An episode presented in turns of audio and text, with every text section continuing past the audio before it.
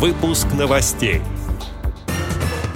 Президент ВОЗ Владимир Сипкин принял участие в круглом столе по вопросам цифровой инклюзии. В Адыгейской республиканской организации ВОЗ прошел отборочный этап конкурса «Незримая красота» для людей с ограниченными возможностями здоровья. Теперь об этом подробнее. В студии Антон Агишев. Здравствуйте. семнадцатого января президент ВОЗ Владимир Сипкин принял участие в заседании круглого стола по теме «Цифровая инклюзия.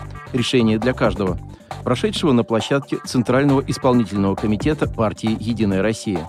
Мероприятие проходило под председательством депутата Государственной Думы, члена Комитета по информационной политике, информационным технологиям и связи Антона Немкина.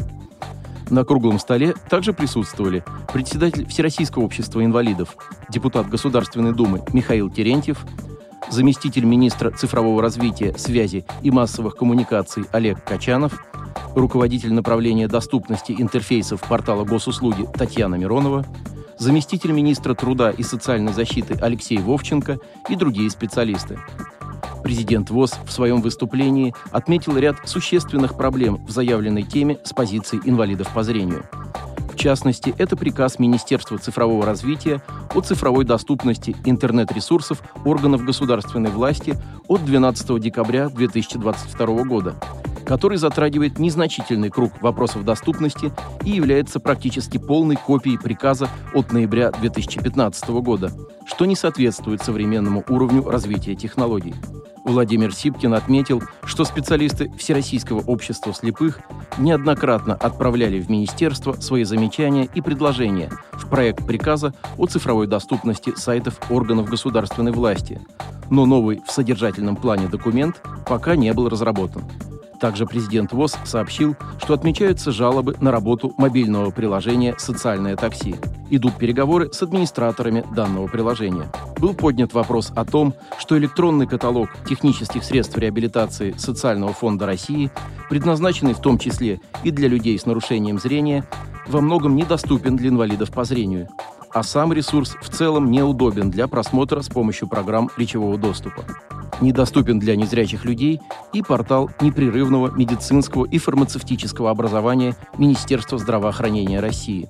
Он препятствует незрячим массажистам в прохождении аккредитации. Президент ВОЗ также обратил внимание на тот факт, что на предстоящих выборах президента Российской Федерации в ряде регионов будет проводиться дистанционное электронное голосование. Если при разработке соответствующих цифровых решений не будут учитываться требования доступности для людей с ограничениями по зрению, то права граждан могут быть нарушены, что недопустимо с учетом важности предстоящего мероприятия, подчеркнул Владимир Сипкин. В завершении своего выступления президент ВОЗ отметил, что в сфере цифровой инклюзии необходимо объединение усилий всех заинтересованных сторон и принятие проработанных и действенных законодательных решений, направленных на формирование безбарьерного цифрового пространства. Недавно Адыгейская республиканская организация ВОЗ провела отборочный этап конкурса «Незримая красота» для людей с ограниченными возможностями здоровья. Из семи очаровательных участниц жюри выбрало трех в полной мере отвечающих условиям конкурса. Финалисткам республиканского конкурса в марте этого года предстоит поездка в Волгоград, где они будут представлять Адыгейскую республиканскую организацию в итоговом этапе социального проекта «Незримая красота». Помимо представительниц Адыгеи, в конкурсе примут участие девушки-инвалиды по зрению из других четырех регионов Южного федерального округа нашей страны. В ходе отборочного этапа участницы кратко рассказали о себе, продемонстрировали свои творческие и интеллектуальные способности, ответили на различные вопросы.